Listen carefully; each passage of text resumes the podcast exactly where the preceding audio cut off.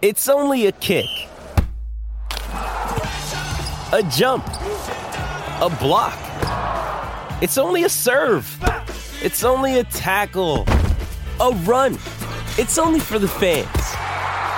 After all, it's only pressure. You got this. Adidas.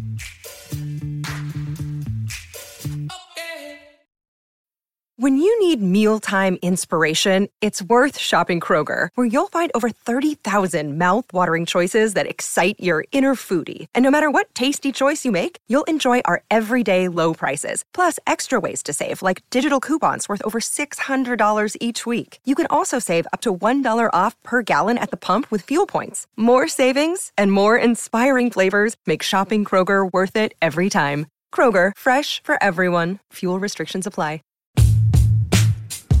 Okay, we are back and we are trying this. This is Doug Lesmerises with Bill Landis, and this is a post-game Buckeye talk. We're going to try to podcast after as many Ohio State games as possible. We're still in the press box at Indiana, late on Thursday night after the Buckeyes' 49-21 win over the Hoosiers. Um, and we're going to get right to it. We're not going to go as long as we usually do, but we want to break down this game and get this out to you guys as fast as possible. Bill Landis, who would you start at running back against Oklahoma next week? J.K. Dobbins or Mike Weber? Oh boy. Um, I mean D- Dobbins. He, he's. I do think Mike Weber is good. Remember Meyer said after the game, you know, he's a heck of a back, and like was a little. I thought like defiant in that, like Mike's going to play, and I, I think that's true. J.K. Dobbins brings a different thing to, the, to this running game, man. He has the home run speed. Urban Meyer was like mad that his longest run was 35 yards because he knows there's more to it. He has speed. He's got good jukes. He's got. I asked Kevin Wilson about this jump cut that he that he seems to have, and he said that's a pretty dynamic move. He just brings a lot to the table. Pass catching. He caught a caught a wheel route. I thought he looked really good at that. Had a good block. I think he is just a more well-rounded running back than Mike Weber, who got hurt at a bad time. He injured his hamstring at the wrong time when J.K. Dobbins came in here, and uh, he's not going to lose his job totally. He's still going to play, but I feel like Dobbins is the man now. J.K. Dobbins, 29 carries, 181 yards, and here's what I think 29 carries is too many for a true freshman who missed his senior year of high school with a knee injury he suffered in the first game. Um, J.K. Dobbins took a little bit to get going, I felt like, and I thought they missed Mike Weber a little bit, getting some of the four and five yard chunks early in the game, and their offense was stagnating in the first half a little bit, and I thought that was part of it that they weren't getting four and five yards on first down. They were maybe getting two or three. I think Mike Weber and J.K. Dobbins can potentially play off each other very well. That you hit Mike Weber at the heart of that defense and soften him up a little bit, and then you pop J.K. Dobbins in there. I would make J.K. Dobbins the lead back. If they're going to split carries, and obviously they're going to, I would maybe go 65% J.K. Dobbins, 35% Mike Weber but I think we are setting up for a one-two running back punch here that will be better than either of them would be on their own. I have a question for you. Like, wh- having seen J.K. Dobbins now, and know, knowing what you know of Mike Weber, and seeing Curtis Samuel and Mike Weber together last year, like how different of a tandem type is this with Dobbins and Weber compared to Samuel and Weber last year? I think it can be, in its own way, even better because Curtis Samuel was everything last year, and we saw what he did basically by himself in the overtime against Michigan. But down in, down out, game in, game out, they did not use him all year like that. They used him. They saved him for the end of the year a little bit. We talked all year last season about, excuse me, are they? Why aren't they giving the ball to Curtis Samuel more? They would not be in that situation here because J.K. Dobbins is a true tailback. Mike Weber is a true tailback. I think you can get in a situation where, and we had talked about this in the preseason. Could it maybe be like 17 carries for Mike Weber and 10 for J.K. Dobbins? I think it's the reverse of that. I think it's 18 to 20 for J.K. Dobbins and 8 to 12 for Mike Weber, and I think that could look really good. Yeah, I think last year too, it wasn't so much a two running back system as it was like it changed kind of week to week who just who the tailback was, and toward the end of the year, it was way more Curtis Samuel than it was Mike Weber. It was never really, never really felt like them working in tandem. Maybe aside from that long touchdown run Samuel had against Penn State, where Weber was the lead blocker, and that was a hell of a play for them. And um, I actually to see that now Weber and J.K. Dobbins running that sort of that lead sweep, it's going to be interesting. But this is much more, and I don't want to be hyperbolic, but last year after the Bowling Green game, Mike Weber compared himself and Curtis Samuel to LenDale White and Reggie Bush, which was insane. Obviously, it was insane when he said it. It was insane in hindsight. This one-two running back punch, I think, can be pretty good. And it's not going to like it's not going to be a Heisman Trophy winner and a guy who ran for 1,300 yards. Um, but it might be. Like it's it's like someone's going to win the Heisman, but this is I think this is a thing. This is a real weapon for Ohio State. So, just so you guys know, we're we're going to hit you with a bunch of stories uh, Friday morning. So make sure you come back at cleveland.com. These night games, sometimes it's hard to write at 1 o'clock in the morning because you guys are asleep or you're hopefully driving home and maybe listening to this. But Bill is going to hit you with a J.K. Dobbins story Friday morning. And, and you need to be ready for this. Like you just saw something that is the start of something. Urban Meyer was asked about. Uh, someone said that you had said Ezekiel Elliott was the best practice player you saw, and Urban Meyer immediately jumped in and said, "Yeah, J.K. Dobbins is really close to that." This guy is a true freshman who has played one game in college. He broke the record, right? For was it freshman single game overall, or just first game for a freshman? First game for a freshman. Yeah, Maurice, Maurice Clarett ran for 175 yards in 2002. So you saw what Maurice, Maurice Clarett was at Ohio State before lots of other things derailed what could have been an amazing three year career here. Um, I don't think J.K. Dobbins is getting derailed. Most guys don't get derailed. You're going to see this guy play 36 to 40 games at Ohio State, and you just saw the first one, and it was that. And guys think there is more. So I think you guys know us by now that we are not hyperbolic comparatively to how often people speak about this team. That was something, and I think this is the kind of thing that when Bill Landis is uh, 73 years old and long retired, some young whippersnapper working for uh, the Cleveland.com um, hologram is going to call up Bill Landis and say, You were there the night J.K. Dobbins played his first game. What was it like? It was it, it was something. It, it i I want to say two things. Um, Indiana's defense is pretty good. I know people that's not normal, but Tom Allen has done something with his defense to make it respectable. The the the strength is on the back end, and we saw some of that. But I think to do this against this team is a real thing. It's not it's not uh, lying to us like maybe playing some other team would. And I also think that Mike Weber can make J.K. Dobbins better if he's not carrying the ball 29 times a game. If he's carrying it 12 times a game and hitting those home runs that Urban Meyer was talking about, and Weber's doing a lot of sort of the yeoman's work and, and getting those three, four yard pops. For as good as Dobbins was today, I think Weber makes him better moving forward. Okay, enough nice stuff. What went wrong? Bill Landis, when we were walking down to the field uh, after the game, Bill Landis had a had a bug up his butt about the deep balls or lack of deep balls, and not. You know, I wrote my thing after the game about how all we all wondered all off season, all preseason. Can they throw it better? Can they throw it better? Can they throw it better? Did they throw it well enough tonight to make us think, yeah, this team can win a national championship because the lack of a passing offense won't derail them like it did against Clemson last year? First half, my answer was no. Second half, it wasn't the deep ball, but it was the other things they did, getting into Johnny Dixon and Parris Campbell in space. JT Barrett made a decent throw to Ben Victor uh, for a touchdown pass. Um, but Bill was talking about they didn't do what they said they were going to do. And then guess what? We got to the post-game press conference, and who said basically word for word the same things you were saying? Urban Meyer. He gets paid a lot of money. Um, yeah, and I was I was like actually like kind of worked up about it, and it was just like the thing they talked about all summer. And granted, we asked them a lot about it, so that's why they were talking about it. But it was their biggest problem last year. They couldn't throw the ball down the field and they couldn't throw the ball down the field tonight against Indiana. They tried it a couple times. They weren't throwing shots all game. They actually didn't throw shots many shots as I thought they would. Um, but aside from the ball that JT Barrett put in Parris Campbell's hands that was dropped in the end zone, I thought he was very inaccurate. He did not look like I thought he would look throwing the deep ball in this game. It, he was throwing like lofty touch passes that were just not where they were supposed to be. And I thought I don't want I don't want to put the cart before the horse too much because it was one game. But I expected JT Barrett with his deep ball to be more accurate than he was today. I thought he was more accurate with the intermediate stuff, um, putting the ball in positions for guys to run after the catch, which is a big thing. Because I do think there's um, a bit of a fallacy about like explosive passing games where people just equate that to throwing the ball down the field, and clearly that doesn't have to be it. We saw it, I think, in spurts last year, and I wrote a story about it because KJ Hill had like a 35 yard reception. Um, I forget which game it was, but it was basically just like a slant that he turned into 35 yards. If Parris Campbell's going to catch the ball five yards down the field and then run 70 yards for a touchdown, that's explosive passing offense. It's not throwing the ball down the field, but you can live with that. You just need to scare a team throwing the ball. But the explosive passing offense that we saw in the second half of this game was not what I thought it was going to be based on how they were talking all camp. The team that, especially in the first half, had the get after it, confident, 50 50 balls, let a guy make a play and watch him make a play passing offense was Indiana. Simmie Cobbs is a man. 11 catches for 149 yards. He was the best receiver on the field, and it wasn't close.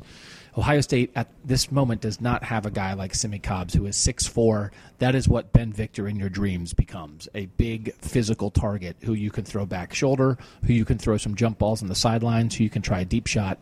He they threw to him a million times and he caught a lot of them. They don't have that right now. That was a, like a glaring difference of like, okay, Parris Campbell's fast, Johnny Dixon's fast. They don't have that. But the way Indiana and Richard Lagow, 40 of 65 for 410 yards, they were just getting the ball and throwing it, getting the ball and throwing it. They he threw, and the thing that, that stuck out to me, and, and as you'll find by listening to us and knowing us, the things that we focus on are the things that we individually have written about. And it's like, hey, I wrote a story about that, and then it didn't come true. Now I'm personally offended. I wrote a story about how JT Barrett's going to throw to covered receivers, and JT Barrett's not going to be afraid of interceptions. Richard Lagow, am I saying his name right? Lego. Lego. He's the Indiana quarterback. Richard Lagow was throwing to covered receivers all night. Every throw he made practically was to a covered receiver. But it was either back shoulder and single coverage, or just in a spot on the sideline where a guy could make a play, or over the middle where a guy could make a play. JT Barrett was not throwing to a lot of covered receivers. He made a decent throw to Marcus Baugh in the first quarter that stood out to us as throwing in a window because it was so rare.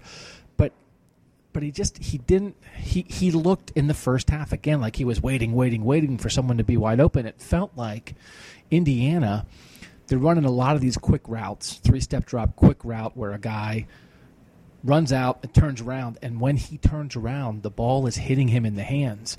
It still felt like Ohio State's passing game.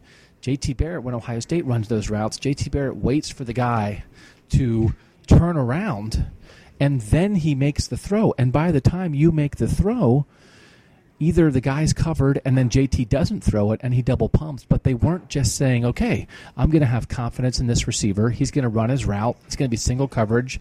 And I know Ohio State plays plays plays press man and maybe sets themselves up to be thrown on that in a different way than maybe Indiana was, but still I was looking at that and thinking to myself, that is a quarterback who's not afraid to throw to a covered receiver and they completed a lot of passes with a defensive back right there that's what I wanted to see from Ohio State. And it took until the second half when they started to do some other things and they hit some crossing routes that they tried one early to Parris Campbell and it worked. And then they like they went away from it for a while. You loved that one in the first half, the Parris Campbell. You were like, that's it. And then it kind of disappeared.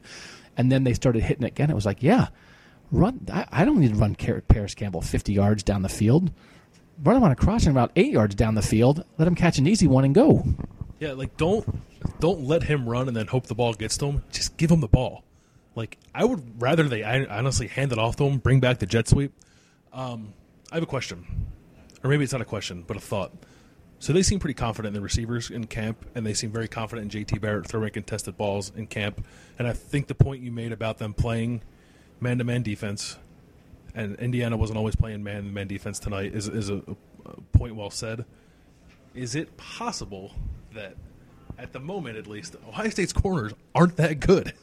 And because of that, they were feeling pretty good about the receivers when they shouldn't have been. That is a secret, awesome theory because, listen, everyone thinks. I saw a story on Twitter before the game tonight that was somebody, I think at NFL.com, saying Denzel Ward's better than Marshon Lattimore. Marshon Lattimore was the 11th pick in the draft. It's like, okay, show me Denzel Ward. Now, Denzel Ward had five pass breakups and an interception. Denzel Ward hung in like a champ I guess we'll have to rewatch it. How many how many balls was he? Th- how many balls were thrown at him? Thirty. Of the sixty-five, I would be confident saying that at least twenty went Denzel Ward's way. So you're not gonna defend. Like there was a thing uh, when Indiana scored a touchdown. I think they they were like in the red zone, had first down. First down they threw into the end zone. against Denzel Ward. He defended it. Second down, they threw into the end zone against Denzel Ward. He defended it. Third down, they threw into the end zone against Denzel Ward, and they caught a touchdown. And it's like, oh, well, Denzel Ward gave up a touchdown. It's like, well, he won two out of three, but guess what? When you're the defense, winning two out of three is not good enough. The offense just has to win one, and they get six points. So, I, I you know, I sort of said, I tweeted something about, wow, Denzel Ward had five pass breakups, and he had a really nice pick at the end of the game. And people were like, yeah, but he got smoked a lot. It's like, well, listen, man, when you've got a quarterback who can put the ball somewhere and you have some big physical receivers like that and you're only 5'10, you're going to lose some of those. But he didn't get destroyed every play. It was really interesting to watch them go after him. But the broader point that you made about, hey, maybe a lot of people in practice were beating these Ohio State corners, Urban Meyer not happy with the corners. So he said Denzel Ward needs to play better, but there was a lot. There's been a lot of talk, and we have contributed to this. A lot of talk about Damon Arnette and Kendall Sheffield. Denzel Ward is a, is a known quantity compared to those guys. Damon Arnette and Kendall Sheffield are talk at the moment. Not great. I, yeah, not. I, I think like Ward's five ten, and we've talked about his height, and at a certain point that comes into play. And Simmie Cobbs is a six foot four monster, and he's going to lose those battles probably more often than he wins them. I thought overall he was decent. Kendall Sheffield could not defend a back shoulder comeback route to save his life tonight. Like they were smoking him with it. And it wasn't just Cobbs; it was whoever they felt like putting on, on him, and he was having trouble covering Cobbs. It was other guys too. Um, and it's not to say like I'm not sitting here thinking like, oh, they're screwed. Ohio State's not going to be able to stop anybody this year. And it takes time to build up, and I get that. But like to sit there in camp and say these guys are just as good as a group we had last year maybe the potential is there, but they are not that yet. They're not close to that yet. And um, Ohio State's not going to face many teams, I think, that pressure the corners the way that Indiana did. But you know who is going to pressure the corners the way Indiana did? Oklahoma in nine days or whatever it is. So they got some things to clean up before that team comes to Columbus because Baker Mayfield will throw all over those dudes if they play the way they played tonight. It's gonna be a good game. Um, all right, we're gonna. I, I want to ask you one more thing. If you follow us on Twitter, if you know us, if you listen to Buckeye Talk, by the way, we have an Instagram now. Can we tell people to go follow us on the gram? Yeah, it's just Buck, at Buckeye Talk on Instagram. Is it? I think you do an at on Instagram. It's Buckeye Talk on Instagram. Find us. We'll put up a picture of uh, Bill in his Winston box outfit. Hey, by the way, people of Buckeye Talk land, we might have a sponsor. We might have someone who actually buys an ad. We can't give away any more information than that, but it's possible that this podcast will bring in money. It's Nike. Okay, here's my question. First half, Ohio State ran 42 plays. JT Barrett ran five times of those 42 plays. J.K. Dobbins ran 15 times of those 42 plays. They threw it 21 times. JT Barrett did not run it enough early. I know that they say they want to run JT Barrett less this year. I know that we love to joke about third down quarterback draws. Let me look now again. I want to look at their third down conversions in the first half. Can I get that? Is that on here? I felt like they didn't convert very many. Oh, third down conversions in the first half, three of ten. You know why it was three of ten? Because they didn't run; they were throwing. It, I felt like in the first half that they were trying to be like, "Hey, we can. Th- it's third and three. We don't need to run our super effective quarterback. We can throw it." And it's like, let's throw a 24-yard route to Marcus Baugh on third and three. It's like, what are you doing? Have you not watched this team for the last three years? Let JT run it. So we make fun of them when they do that, but guess what? We make fun of them and it works. So he ran five times in the first half for 13 total yards. He ended up running eight times in the second half for 48 yards. So they did go to him more. They went to him on a scoring drive where um, he had a big run, I think, to set up something. He had a touchdown run. They ra- they tried a quarterback draw the one series. They, I think they had first and goal at the ten. They threw two passes in the end zone that weren't close to being completed. Then they ran a draw on third and ten and got eight yards. It was like, well, maybe you should have run the quarterback in the red zone before third down. I almost felt like it was like, hey, put the red zone quarterback in except the red zone quarterback wasn't, but they were trying to treat him like he was Cardale Jones. So listen, I know you've got to throw it, but you also cannot be like so adamant about throwing it, you're going to go away from the best part of this offense. And J.K. Dobbins is awesome, but what's going to be better for this team is when you have a complement between the running back and the quarterback. And I think they have to run JT smarter, more consistently. more in the flow of the offense, and it felt like he gave on a couple zone reads in the first half that I thought they were keep reads for him. There was one in particular, I, I think Dobbins got one yard in the middle, and the corner was wide open if he would have kept it. Do you think they're trying to run him less, either A, because they want to throw it, or B, because they want to protect him? Or do you think it just sort of evolved that way and they'll get back to using him as a runner more next week and in the weeks ahead? I think it honestly played out the way it's always played out. They come in with a plan. The plan is to throw the ball and get JT in a rhythm. That plan doesn't work, and when the game's tight in the second half, you run JT. And he didn't run it like last. If they were in this game last year, JT would have ran the ball twenty times in the second half. No doubt. He ran it eight times, and I thought he ran. He was, he was smart when he decided to run it. I thought they were smart when they called it, and it was effective. Um, but yeah, maybe there was a little bit of we want to show you this guy can can spin it, and we're not going to call the QB run as much. And then, and I, I, I wanted to ask Kevin Wilson about it, and I didn't get a chance. So we got Kevin Wilson for like three and a half minutes after the game, and everyone wanted to talk about J.K. Dobbins. But I wonder what that conversation was like. Like, hey, Kevin, I know you've never had a guy like JT before, but start using him running the ball because it's the best part of his game, and it was our entire offense last season when we made the college football playoff.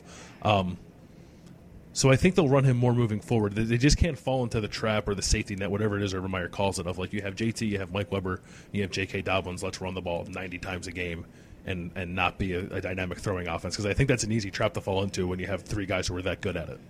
And but it, um, and conversely, it's also an easy trap to fall into of like, darn it, we're going to throw it.